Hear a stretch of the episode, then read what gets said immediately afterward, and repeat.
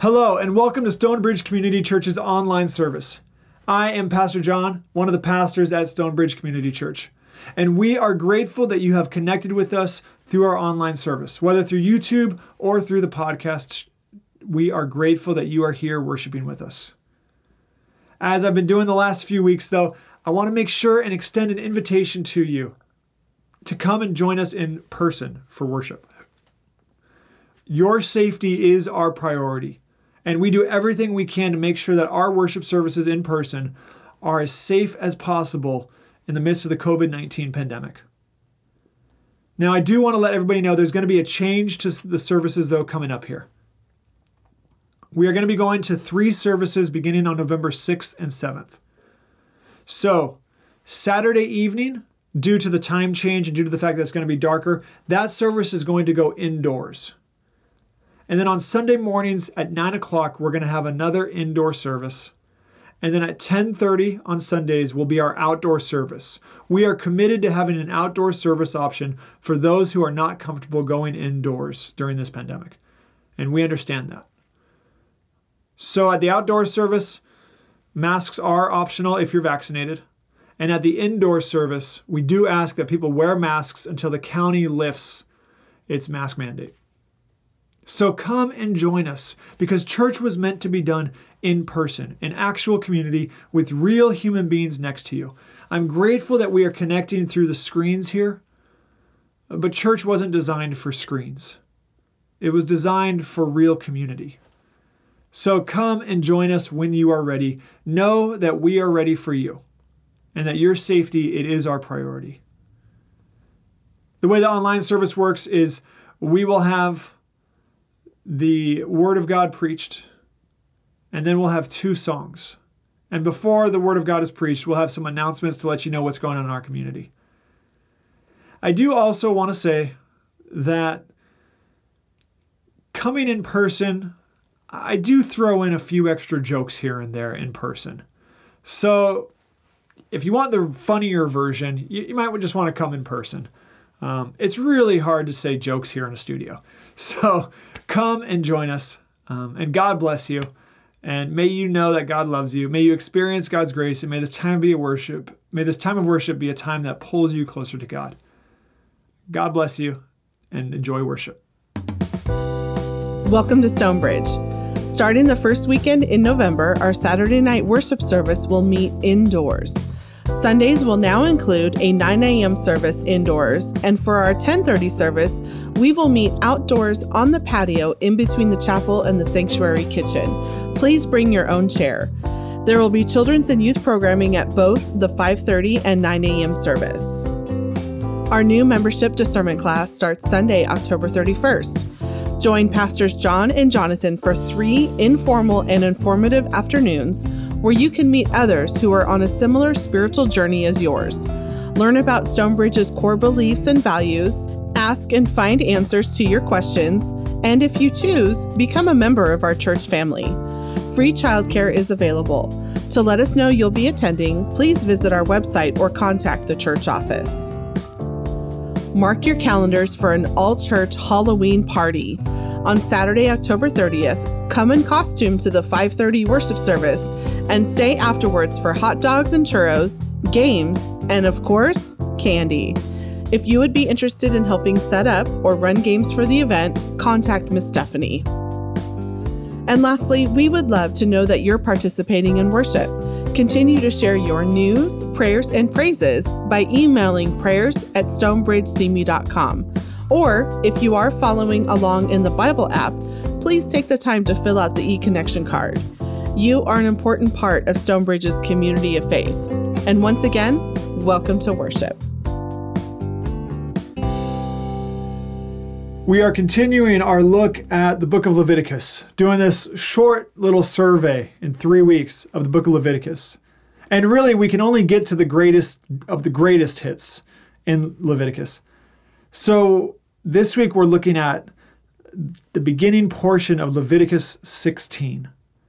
And this is the greatest hit of Leviticus. In Leviticus 16, we get the instructions for what's been called the Day of Atonement, or in Hebrew, Yom Kippur. And this is where God and Moses' conversation continues. So I invite you to hear the word of God as I read the beginning of Leviticus 16, verses 2 through 5. The Lord said to Moses, Tell your brother Aaron not to come just at any time into the sanctuary inside the curtain before the mercy seat that is upon the ark, or he will die. For I appear in the cloud upon the mercy seat. Thus shall Aaron come into the holy place, with a young bull for a sin offering and a ram for a burnt offering. He shall put on the holy linen tunic, and shall have the linen undergarments next to his body. Fasten the linen sash, and wear the linen turban. These are the holy vestments. He shall bathe his body in water, and then put them on.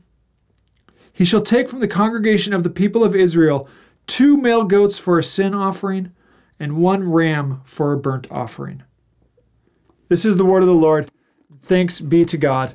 And I invite you to join with me in prayer. Please pray with me. Lord, through this ritual, through this, symbol, this symbolic ritual, and this actual ritual in the book of Leviticus, Lord, we ask that you would speak to us through the instructions that were given to Moses and to Aaron there on Mount Sinai, speak to us today clearly. Help us to understand how deep your grace runs within you. Speak to us now, for your servants are listening, Lord.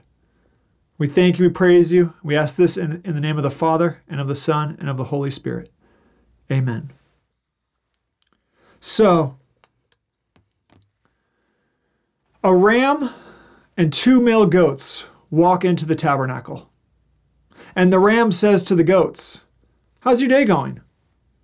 And the goats respond, It's felt okay so far, but we have a feeling it's going to get bad. you get it? Because they're going to be sacrificed. It's actually a little dark when you think about it. But we are focused on the Day of Atonement. That's Leviticus 16 here.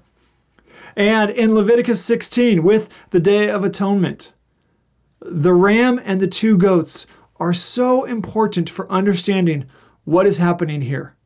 What the reason that is behind this Day of Atonement that God institutes.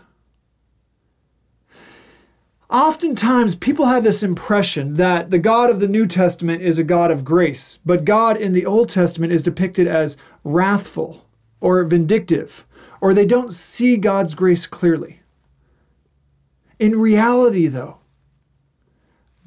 God's grace is at the center of who God is. And Leviticus 16, the outlining of the Day of Atonement, it is the clearest indication of God's grace that we have in the entire Old Testament, I believe. This chapter proves that at God's core is grace and forgiveness. You may be wondering how in the world does a chapter that focuses on these very specific details about a ram and two goats and how they're going to be sacrificed, how is grace present here? Well, real quick, to explain that, we have to remember a few things about the sacrificial system in the book of Leviticus. Remember first that the sacrifice and the blood of the sacrifice, it represents life. And that though sin causes death, the gift of the life and the blood that has the life inside of it, that cleanses the world from the effects of sin and the pollution of sin. In the book of Leviticus, sin isn't just an action. It's, it's an action or behavior that causes this kind of moldy pollution to dirty up God's home, the altar, and the sanctuary. And the sacrificial system was meant to cleanse the sanctuary and the altar from the dirtiness of sin that would make it difficult for God to live with the people. And really, at its core, the sacrificial system, it was all about retaining the presence of God, having God live with the people of Israel. That's the whole purpose of the sacrificial system. So people would go and when they sinned, they would make a sacrifice so that the altar would stay clean and God could still live there. And this was how Israel functioned, and this is how God lived with Israel, and this is how the whole arrangement worked. But one of the questions that arises here is what happens in the worst case scenario? What happens when people in the community, people who are part of the covenant, don't repent of their sins? What happens when they refuse to participate in the sacrificial system? Keep in, in mind what we've learned about Leviticus. No matter who does the sin, it's going to dirty up the altar. If you're in the presence of God, you're in the people of God, the altar and the sanctuary, they're going to become dirty. And if somebody doesn't clean that up, and if somebody doesn't atone for that sin, and if they're not repentant, if they are a brazen sinner, then the altar is going to remain dirty, and eventually God's presence is going to leave. So, what was Israel supposed to do with this? That's what the Day of Atonement addresses. Through this ritual, that is what is being addressed here in the Day of Atonement. I started this off with that very, very cheesy and lame joke uh, with the ram and two male goats. But those are the key symbols here in this chapter. What is going to happen as this chapter progresses is that Aaron and later the high priest, whoever is serving in the role of high priest, gets the instructions on how to handle the Day of Atonement. And Aaron, the high priest, they're going to wake up before the sun even rises. And they're going to begin this process. And what it comes down to is the ram is set aside to be offered to God, and that is the ram's fate. But for the two goats, they don't have the same fate between the two of them. God is going to choose through the process of lots, casting of lots, which one is going to go to Yahweh and be sacrificed, and which one is going to go out into the wilderness. Now remember, Leviticus is a book of ritual and a book of symbolism. So all of these rituals, they have values underlying them. The purpose of the structure of these sacrifices is to forgive all of the sins of Israel. All of those sins that weren't atoned for throughout the year. All of those sins that people were not repentant of. All those sins that people brazenly just said that I don't need to sacrifice anything. This is how God takes care of those because what happens is the goat that is going to be sent into the wilderness, Aaron or the high priest, confesses the sins of Israel over that goat and essentially places the sins onto that goat. You may have heard the term scapegoat before. This is where that term comes from. But for us, whereas a scapegoat usually takes punishment, the goat in Leviticus and the Day of Atonement, this scapegoat isn't actually killed. Instead, it's released into the wilderness. One of the ways that the uh, nation of Israel and God through the sacrificial system was dealing with sin was by banishing sin to the wilderness where it belonged. And this goat would carry those sins out into the wilderness. We don't really ever find out what happened with it there. But there the goat goes with all of the sins of Israel so that the actual sins are taken care of, that those are gone and those are forgiven. Since a human being can't repent of them, this goat carries them off. And then the other goat and the ram, they are sacrificed. And their blood is spilled at the base of the altar and in the sanctuary to cleanse both of those from the effects of all of those unrepented sins. Through this process, God achieves forgiveness of sins of people who haven't even asked for forgiveness. Through this process, God cleanses the sanctuary, even though the people who have dirtied it up aren't repenting of their sins. Through this process, God remains present with Israel, even though there are people in the community, it is assumed, who have rebelled and who will not repent of their rebellion. This is a picture of grace.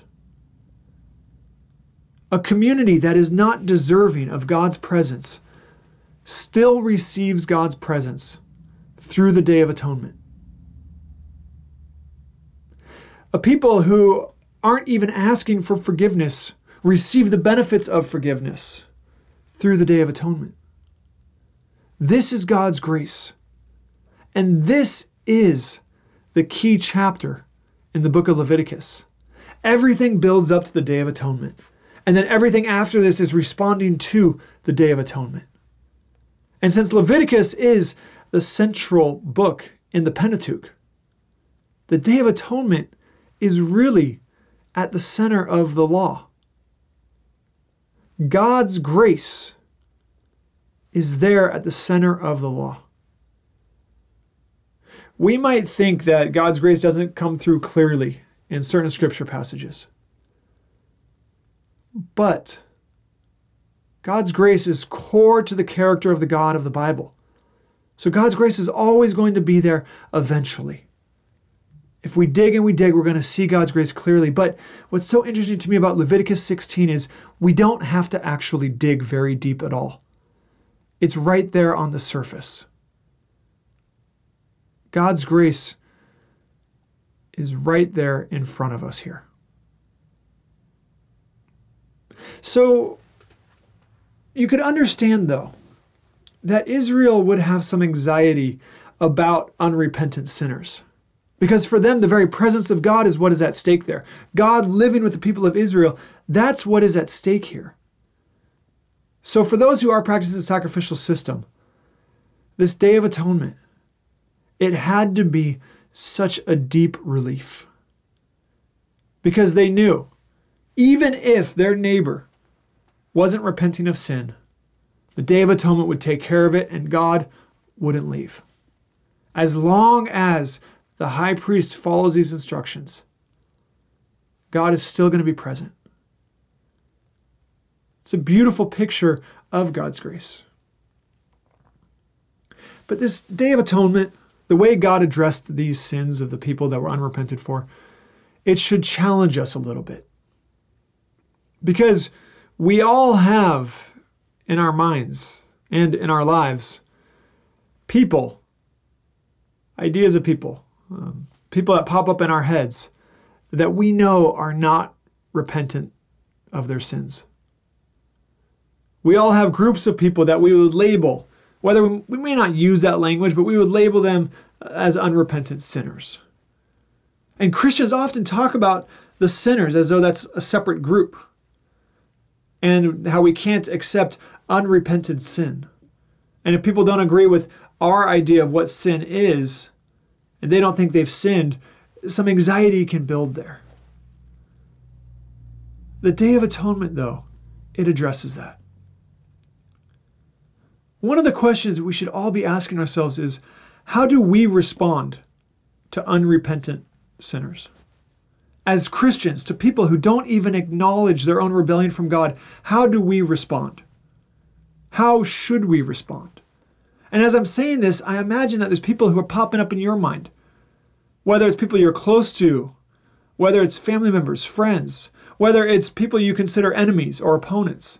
But people are popping up in your mind that you would realize or you would think they don't even realize how sinful they are. How are we supposed to respond to those people in light of what we see here in Leviticus 16? I think before we answer that question, we have to turn to the book of Hebrews. And in the book of Hebrews, it's a letter in the New Testament, the writer of the book of Hebrews actually replaces Jesus with the sacrifices. The, the ram, the animals that are sacrifices, the, the goat. The writer of Hebrews says, actually, Jesus is in that place. And if the blood of those sacrifices was able to accomplish that forgiveness of sins, how much more can Jesus' blood do? Realize that by placing Jesus in that picture of the sacrifice, and that language of Jesus being the Lamb of God, and all that language about Jesus being the sacrifice, what that means is that Jesus also died for unrepentant sinners. That the benefits that we experience of God is also there for them to take as well. Jesus basically fulfills what the Day of Atonement accomplished, but in a more permanent way. And when we think about the cross, we can think about what the Day of Atonement accomplished and realize that what Jesus did, it magnified this day. It took the Day of Atonement, it expanded it, and it spread it to the entire world.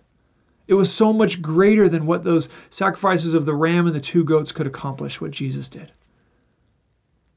And it's in light of that that we should ask ourselves how do we respond to unrepentant sinners? I think there's really only one answer to that question. We respond by extending the grace of God to them. We respond by doing as Jesus commanded us, by praying for our enemies. We respond by showing them the love of God as it's been shown to us. Now, I want to be very clear here, though, and very careful. When I say extending grace, and when we talk about forgiveness in general, I'm not saying that we should let abusive people continue to abuse us. Grace doesn't mean you abandon all boundaries. We still live in a fallen world where we have to have appropriate boundaries with people who might cause harm. So don't get the picture here of somebody who is not repentant of a sin that is causing harm. We don't just say that's fine. We don't just let them continue to cause harm. But we respond first and foremost with grace, recognizing that God loves that person, that God cares about that person. And our response, while having appropriate boundaries, it has to be rooted in God's grace also. We can't just be vindictive. We can't just try to get back. We can't just try to silence opponents, silence enemies. We can't just act as though they aren't truly human beings, that they weren't really made in the image of God. We extend God's grace, recognizing that Jesus' sacrifice has accomplished whatever needs to be accomplished when it comes to sin. The Day of Atonement is a clear picture of God's grace. And when Hebrews puts Jesus in the context of these sacrifices, we can recognize that God's grace runs consistently from the beginning of the Bible, right there at the center of the law, to the very end of the Bible. When God dwells with the people of God in the New Jerusalem and the new heaven and the new earth. God's grace is the most consistent character trait of God throughout Scripture. So, if you have someone in your life that hasn't repented of sin, model God's grace for them. Show God's grace to them. If you have sin that you're carrying around, that you just haven't been able to let go of, recognize that through Jesus' sacrifice, it was already cleansed. The effects of sin were already cleansed. Let go of it and embrace God's grace. In the name of the Father, Son, and Holy Spirit, amen.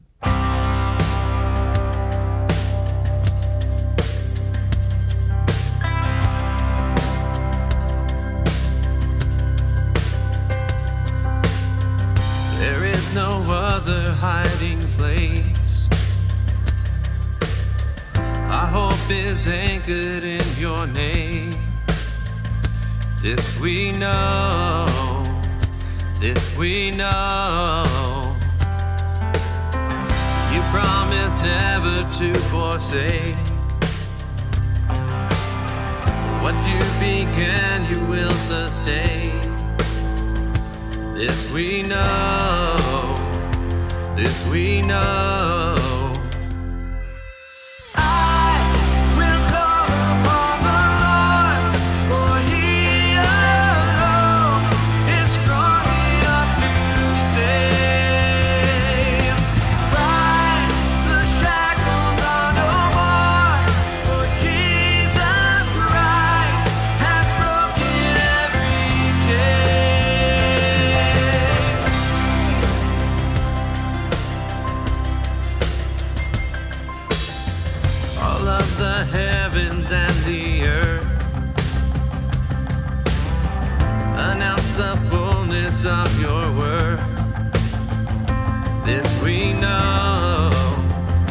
if we know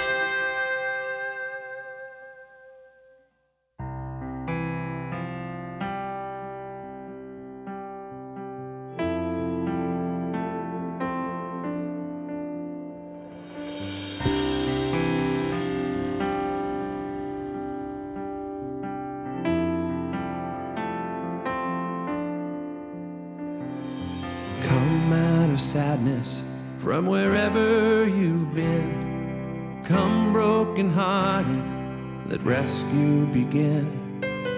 Come find your mercy, oh sinner, come near. Earth has no sorrow that heaven can't heal. No, earth has no sorrow that heaven can't heal. Lay down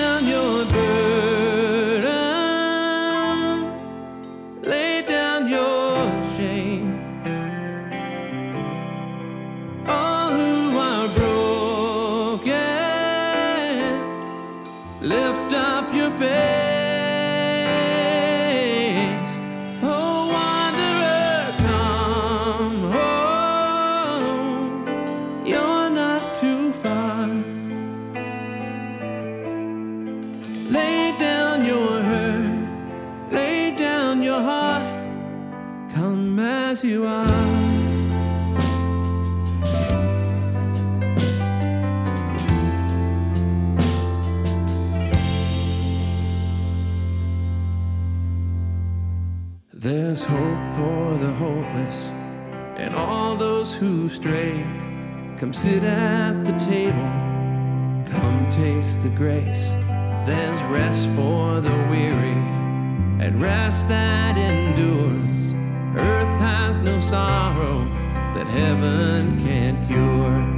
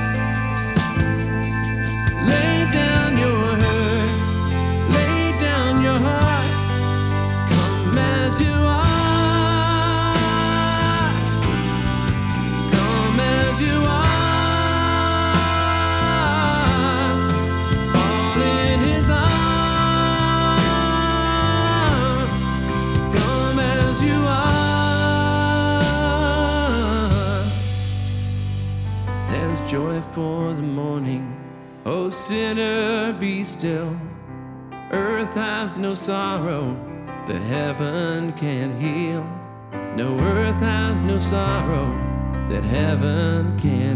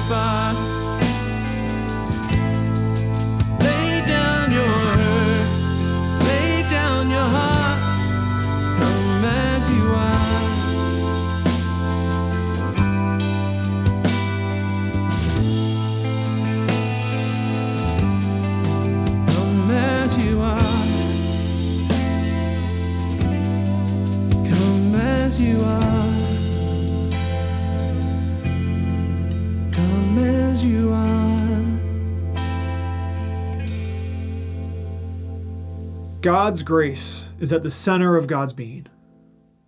May you experience that grace and may you extend that grace to others.